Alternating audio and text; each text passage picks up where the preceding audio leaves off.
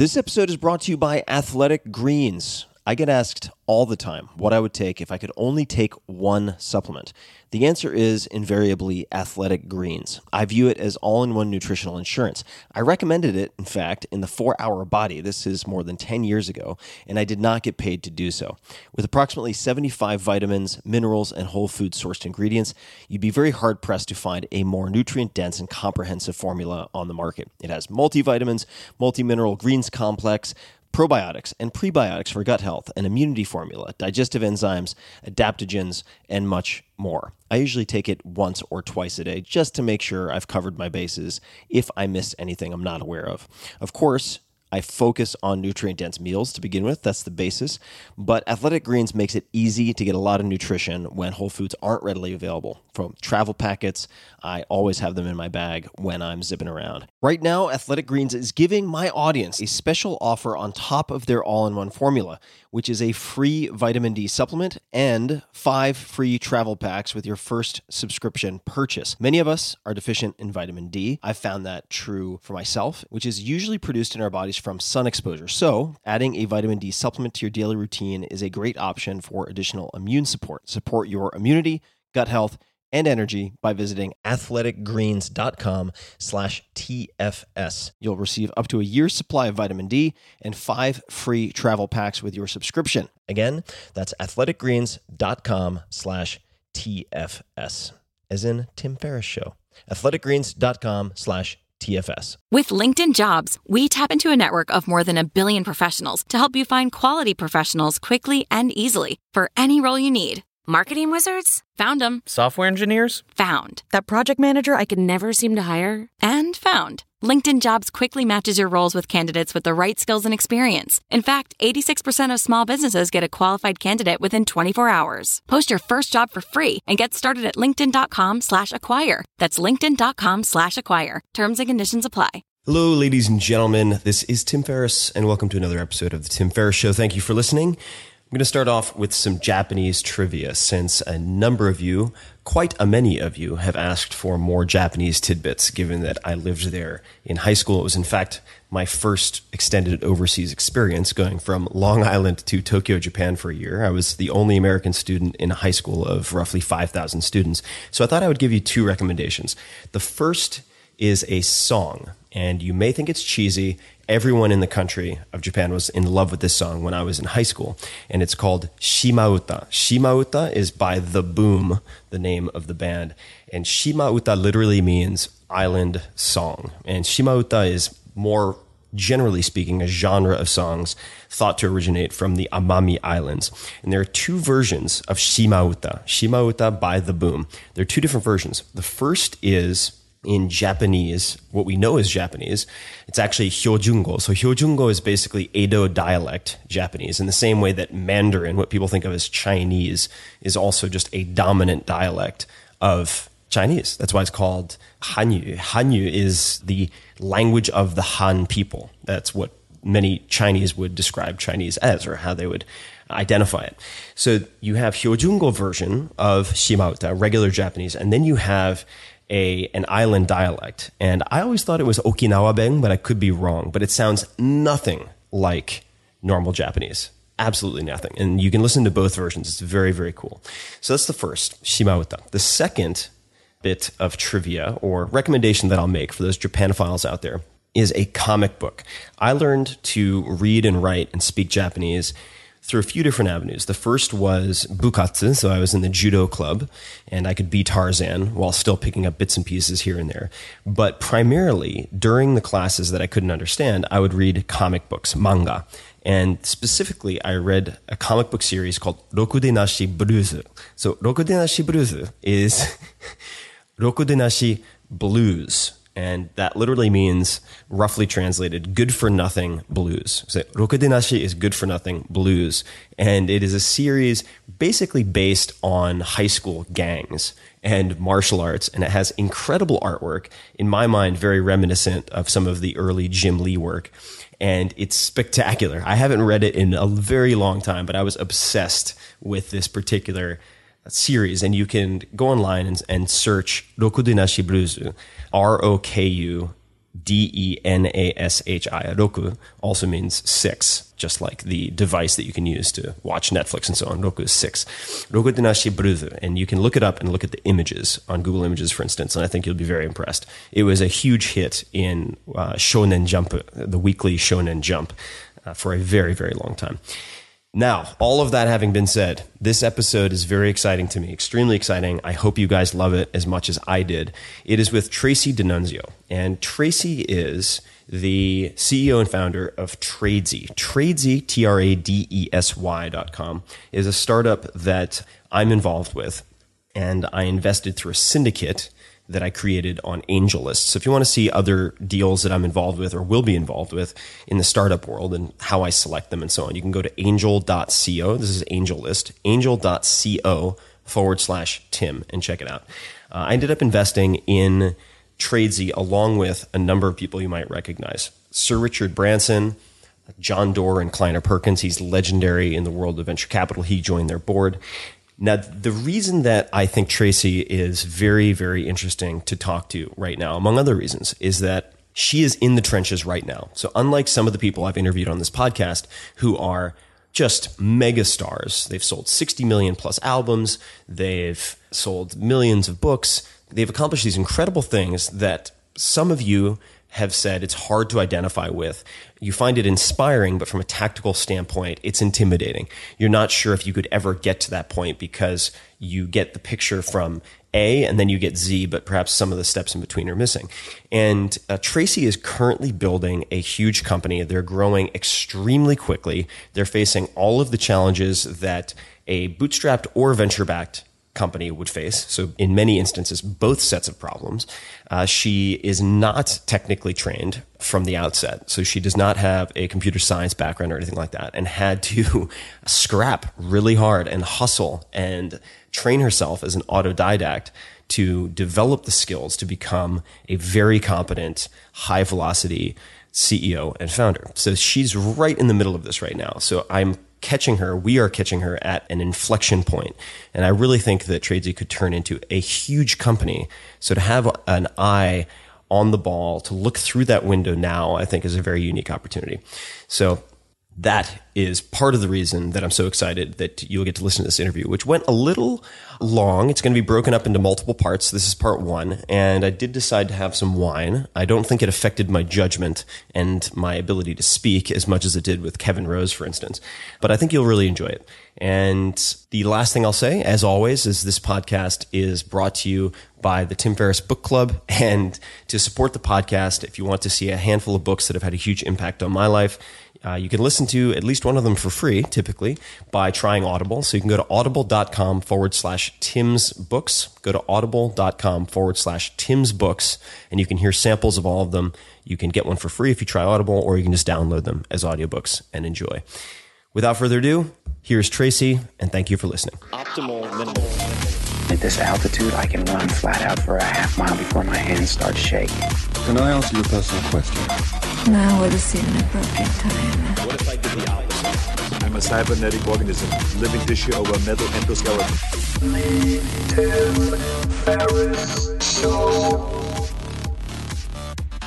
Hello, ladies and gentlemen. This is Tim Ferriss, and welcome to another episode of The Tim Ferriss Show.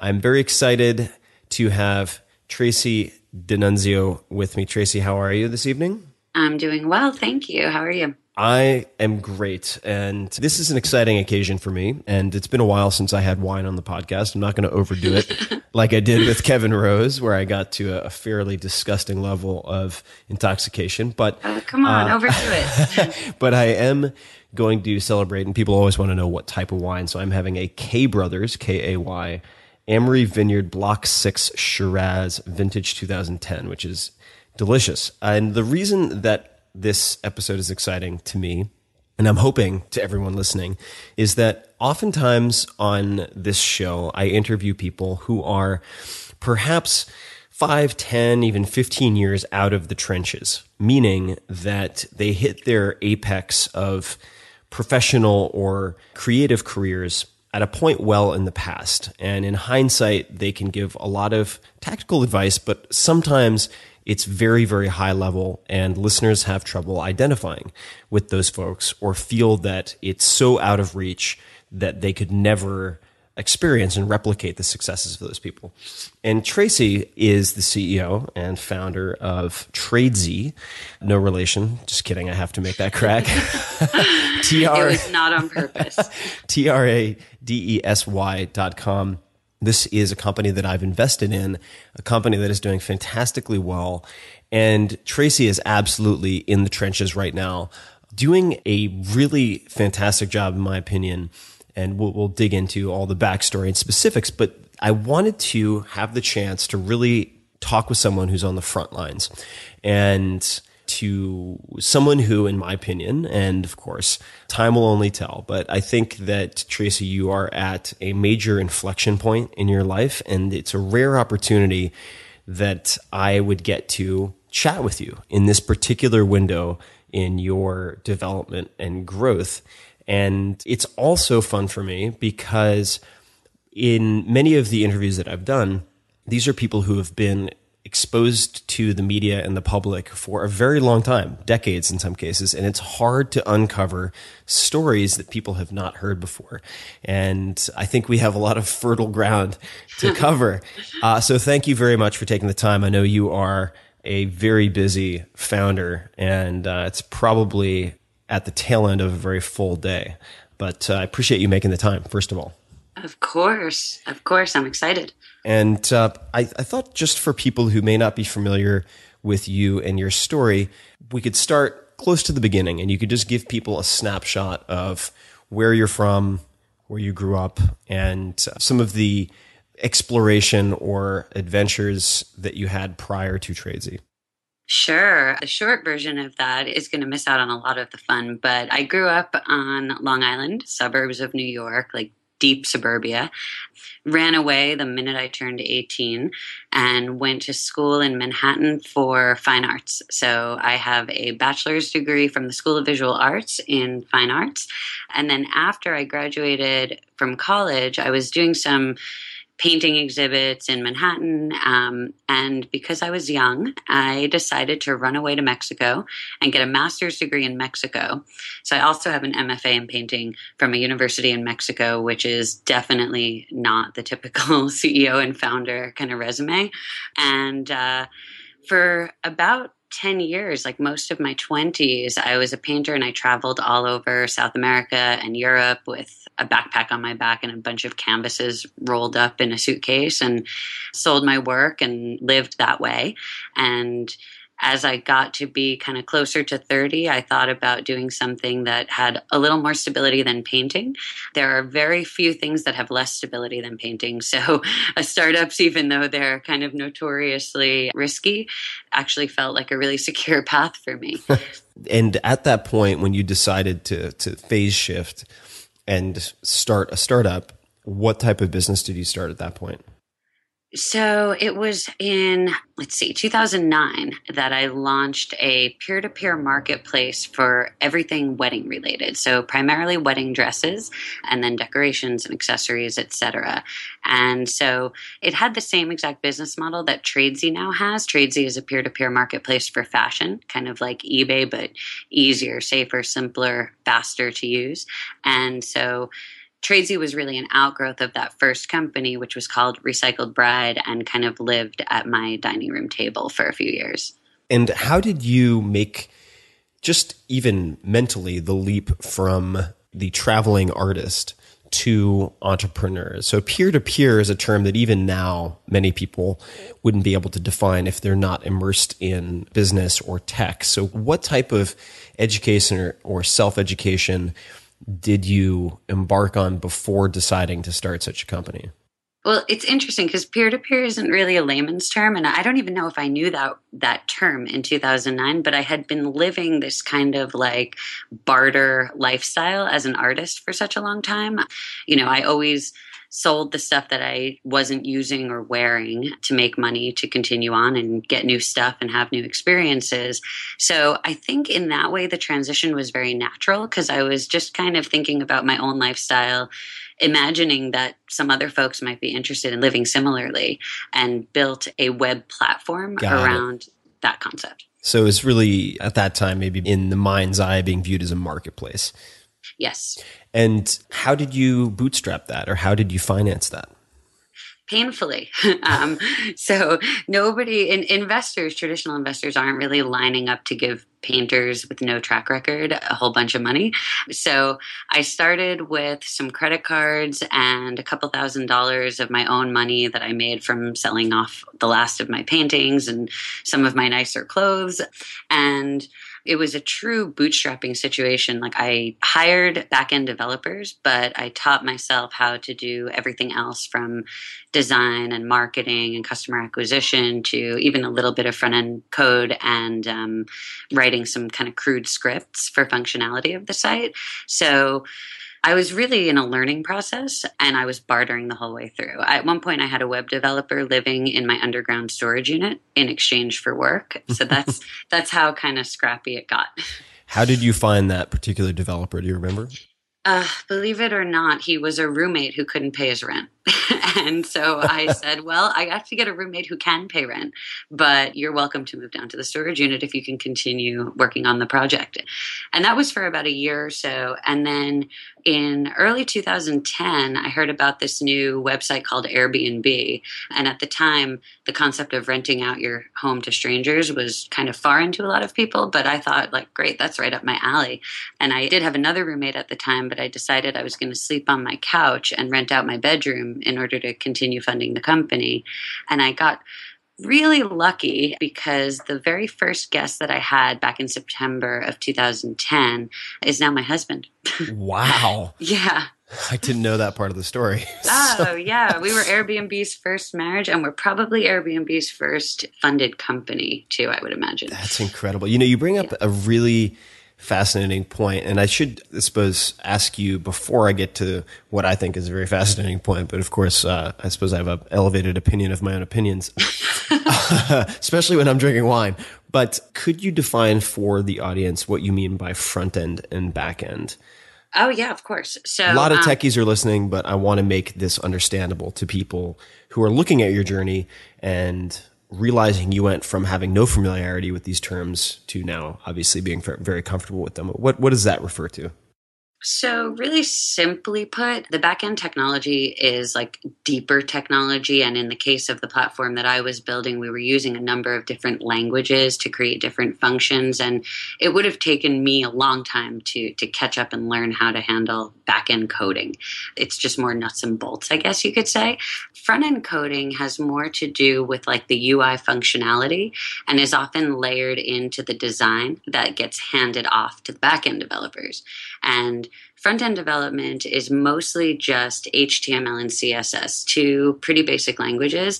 Not that they're easy to learn, and I never mastered them, but I was able to play with the code enough and watch it make changes by switching from browser tab to browser tab to learn where I could plug in different color codes and different basic tags to change and update what was there. I appreciate that. I should just say, and UI, user interface for people wondering, and front end, back end, another way to potentially think about it. And I've spent some time with, for instance, uh, Derek Sivers, who's just a brilliant, awesome guy. He was the founder of CD Baby and became very well known as a PHP developer then also got into uh, many discussions about Ruby on Rails. But he sat down to describe databases and SQL to me at one point, and mm-hmm. I think that and did it in one page. I mean, he's a brilliant guy and an even better teacher.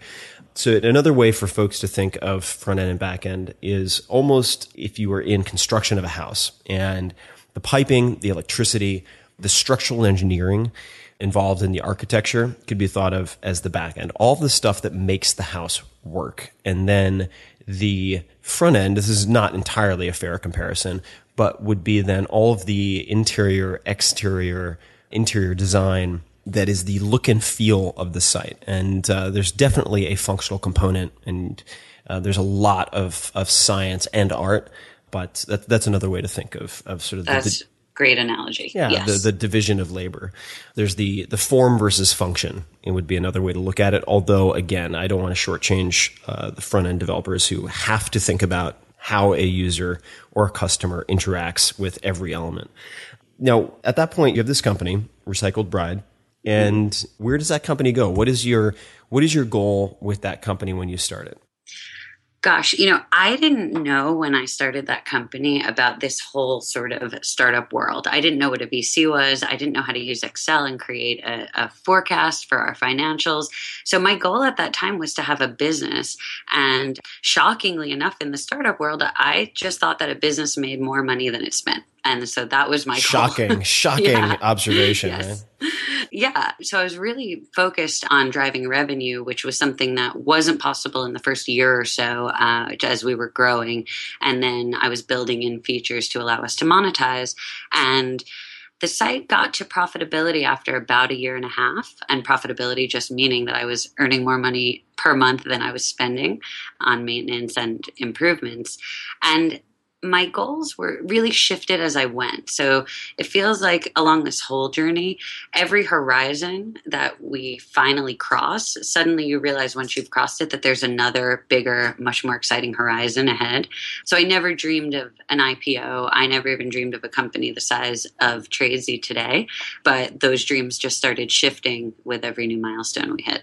And while you were keeping this company afloat for a year and a half, just to clarify, when you say that you didn't have much in terms of revenue because you were focusing on, on growing. What were you growing in lieu of revenue at that time? Traffic and members. So in the first year, you know, I kind of, the day that the site launched, I kind of sat down and went, what the heck have I done? How am I going to get anyone to visit this thing? And at the time in 2009, I, I literally Googled how to get free traffic to your website and started to understand that there was organic search and there was social media and that those could be two very promising channels for getting people to come to the site. And I started blogging on the site and promoting it via social media I became a Twitter ninja, and I also wrote a very crude script for search engine optimization. And it took about a year for all of those things to really start bearing fruit and for the numbers to get big enough where I thought, okay, if we put some paid features into this experience, people might just be willing to give us their credit card number. Got it. Right. And at that point, you can hit a critical mass where the revenue is a meaningful number and the profit, hopefully, also a meaningful number. When you were starting from scratch, I guess two things. Number one, how did you keep the company afloat financially during that period when you were not generating profit? And then secondly, how on earth did you go about learning how to develop scripts and mm-hmm. these technical skills that you had no background in? What was what books or resources did you find most useful? So I kept the company afloat just barely that's how you know meaning i mean i was scrambling to pay rent every month i i borrowed the same $8000 from my parents like four times over that year.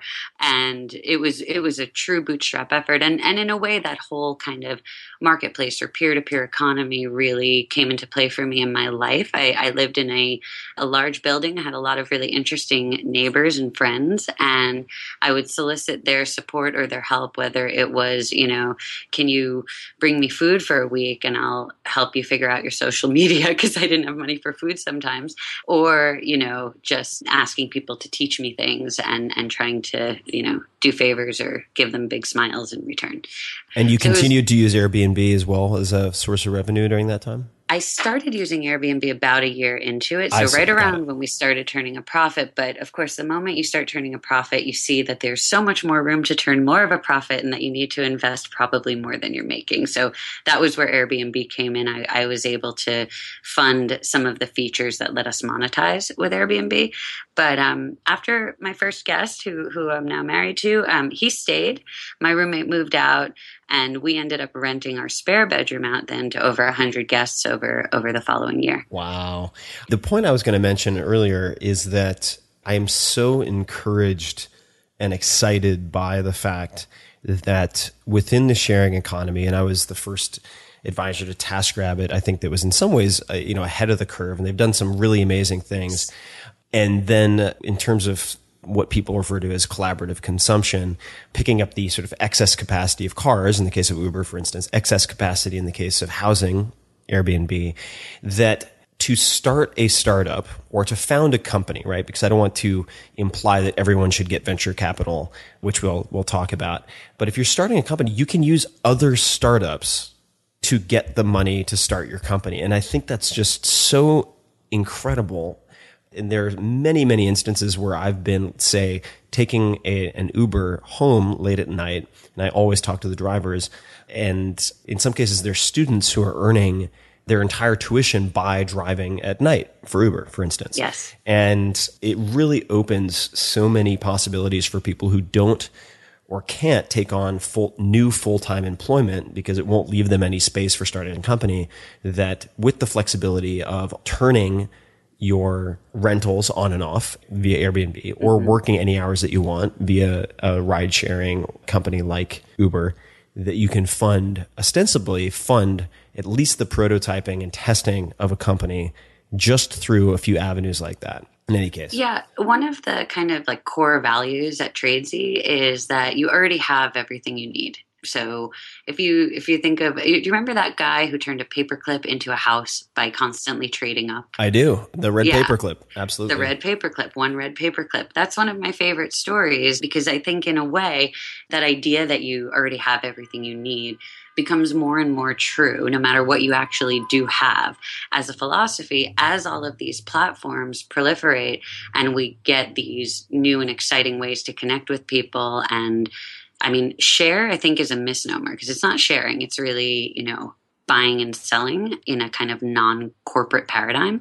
So I see people now even using Tradesy in that same way that I used Airbnb. And it's like the most heartwarming thing in the world. We have a two women who are launching an alternative modeling agency in Chicago. So models who don't look like your typical idea of a model, but who are rather, you know, interesting or unique or especially athletic.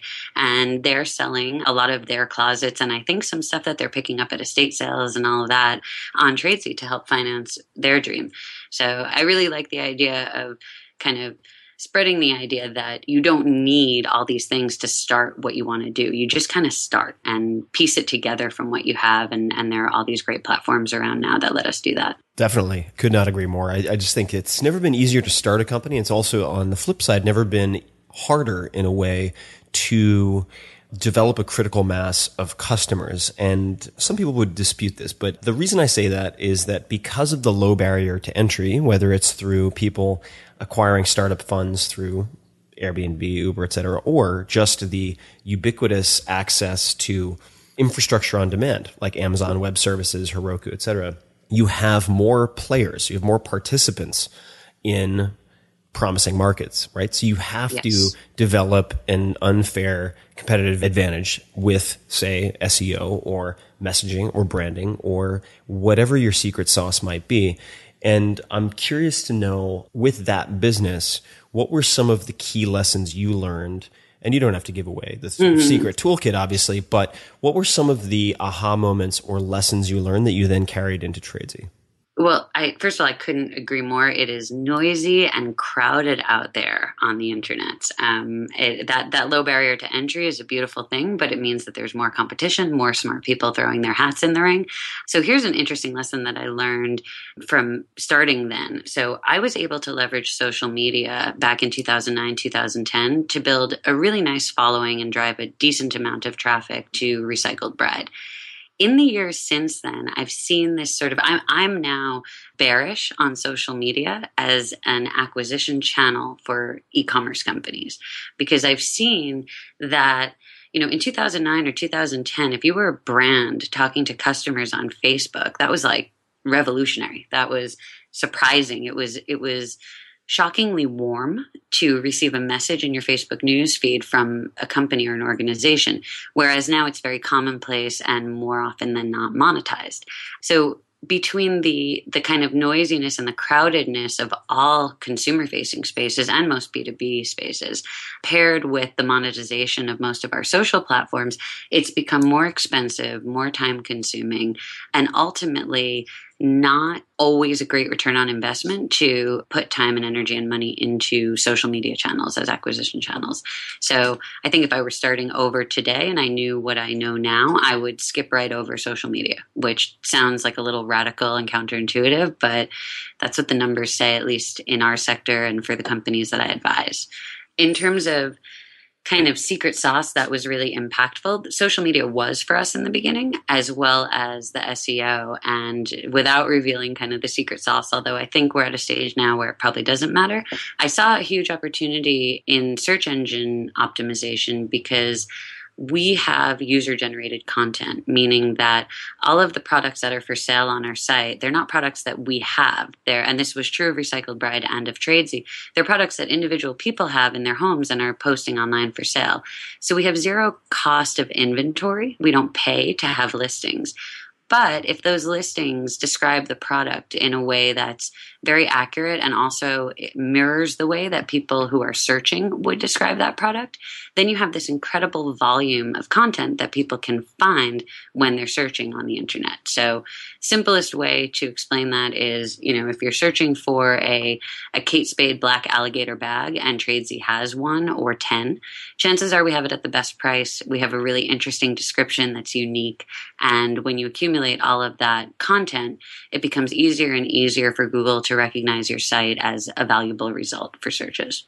Definitely. And I should also point out, just to folks who are listening, that just because you chose that avenue does not mean that someone else should choose that avenue. And I think yeah. that there are a few observations and or assumptions that at least I keep in mind when working with companies or working on my own projects. And uh, the first is that you have, in effect, sort of goals strategies, tactics, and then tools in that particular order work together very well. And if you try it in the reverse, i.e., you choose the tools, you say, oh my God, everyone is using Pinterest, I need to use Pinterest, and then determine your tactics for improving Pinterest subscribers, then try to figure out your business strategy, and then sort of reverse engineer what your goals are based on what you've now selected ad hoc, it the outcome usually is not very good. And that's in direct proportion to the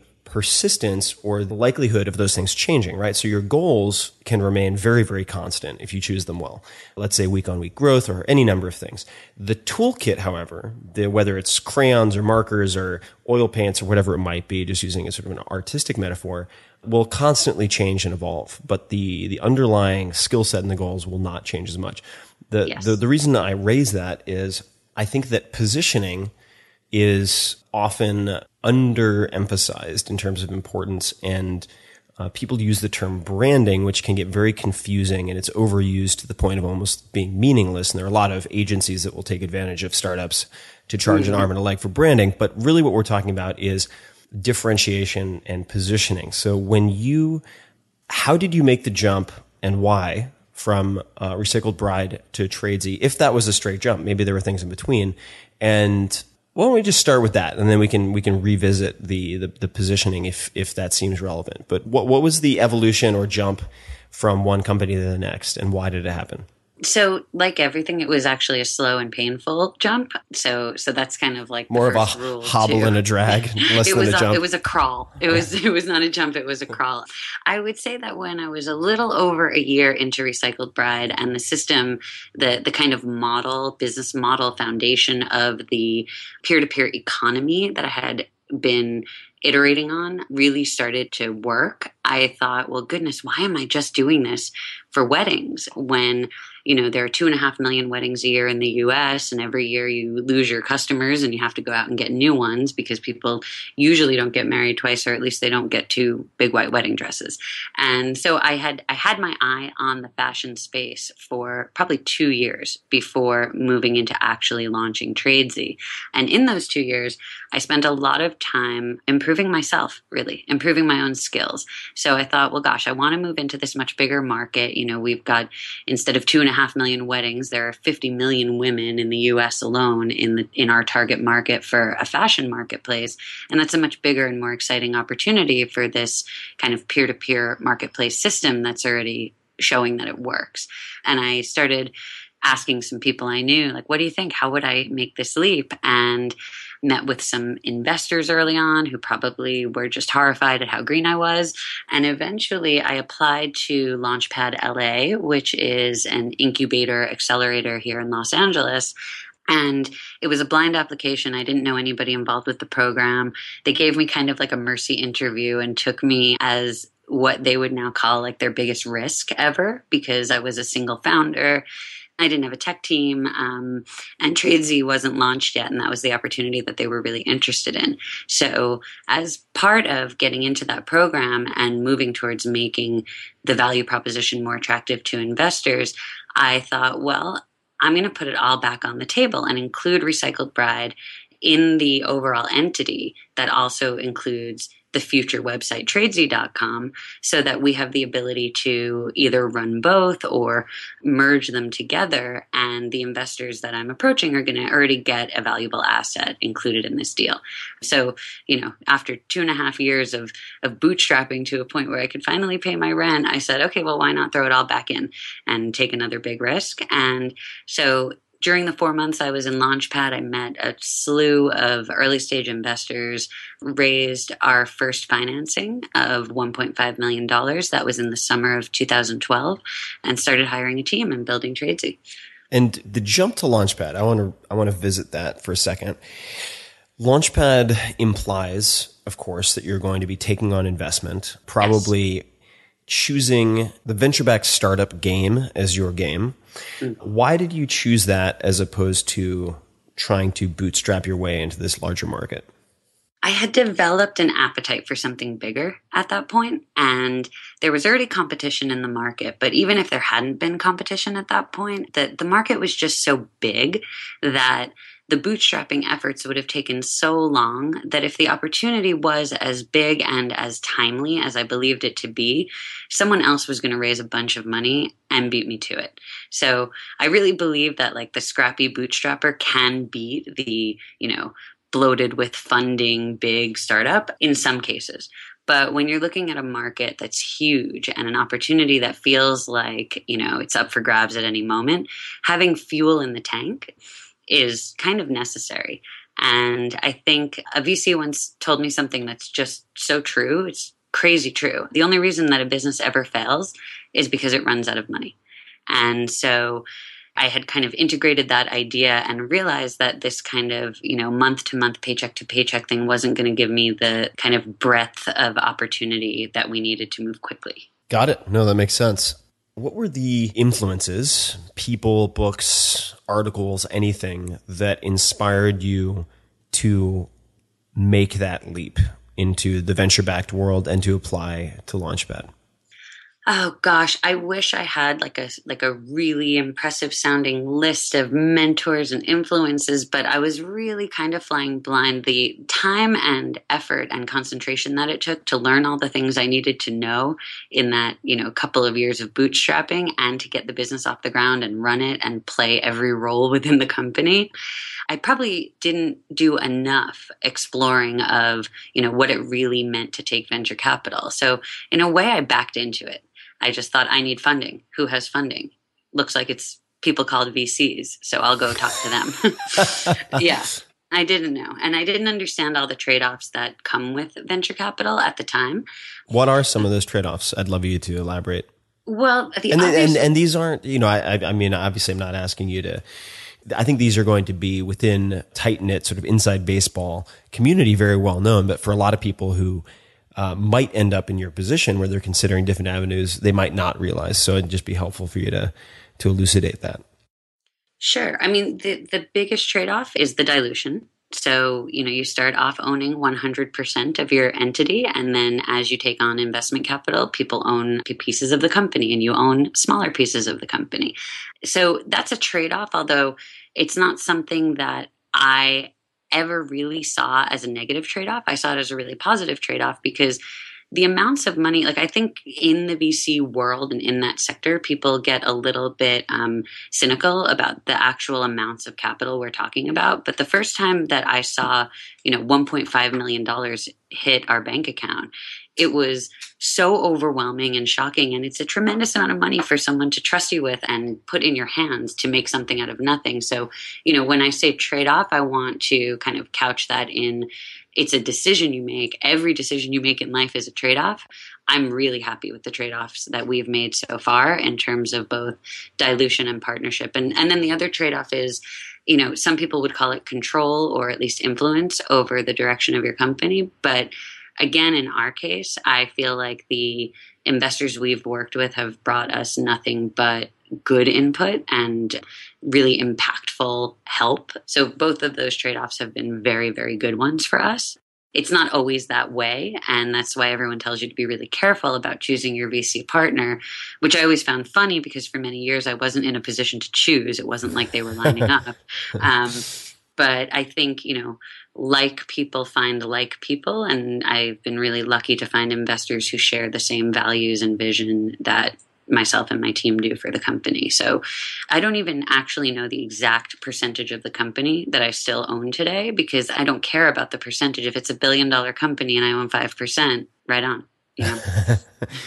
right. And uh, you've assembled an incredible handful of uh, investors, and I think we will get into that. But before we do, what were some of the mistakes that you made at Recycled Bride that you vowed not to make again with Tradesy? Oh too many to count but but one that stands out is that once upon a time there was also a website called recycled tyke and it was a disaster.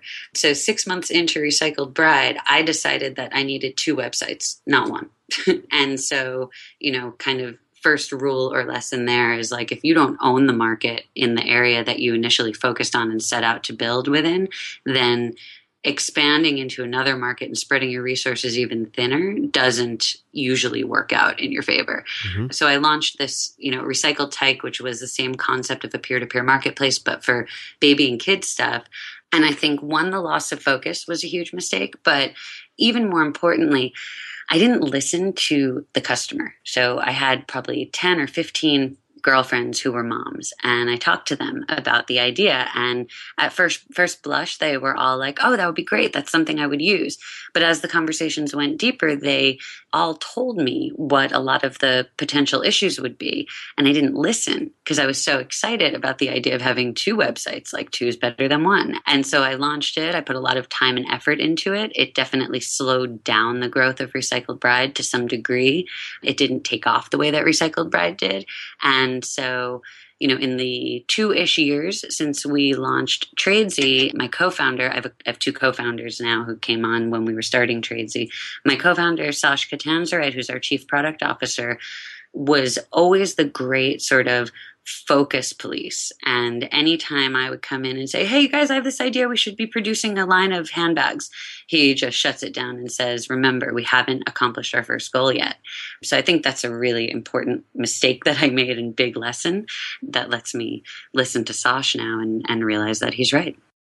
That's a valuable sounding board to have. I, I like a few things that you said. I think that are important to underscore. The first is no matter what you do, there are trade offs. You're making compromise. So just because you choose to bootstrap doesn't mean you haven't made sacrifices in certain areas, like you pointed out. And that's always been just a fascinating fork in the road to help different people navigate or to watch different people navigate, right? Because if you are, let's say, for many, many businesses, I just spoke to a journalist at the Wall Street Journal about this, and I fear that this person will omit some of my caveats mm-hmm. related to venture capital. That because, never happens. Yeah, never. yeah. Pro tip for people if you can ever, if it's going to be a print interview, try to answer questions via email so you have proof of what you actually said. I second that. uh, also, advice from Mike Shinoda in one of his songs with Fort Minor, but that's a separate point. The point is that many companies, especially if they're not in a winner take all market, could go to Kickstarter and if they're really good at what they do and the product actually has demand, raise a few million dollars and be in great shape. If the goal is to create, in effect, a lifestyle business, all that means, or a very profitable business, it doesn't have to be uh, maligned as a lifestyle business, something that generates a lot of free cash flow that puts money in a bank account that you can use without the objective of being acquired or having an IPO, an exit event.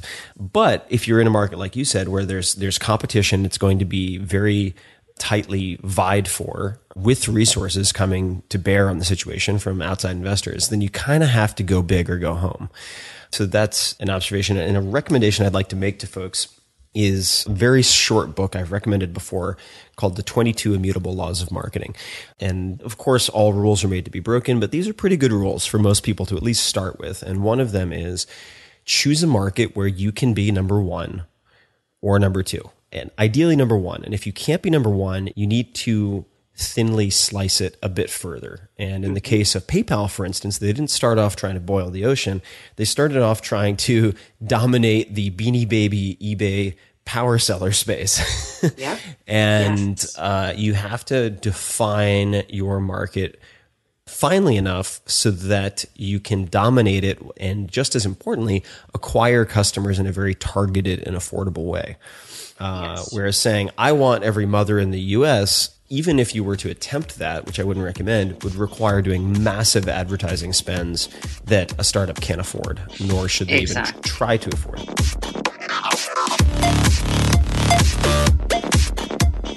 If you want more of the Tim Ferriss Show, you can subscribe to the podcast on iTunes or go to 4hourblog.com,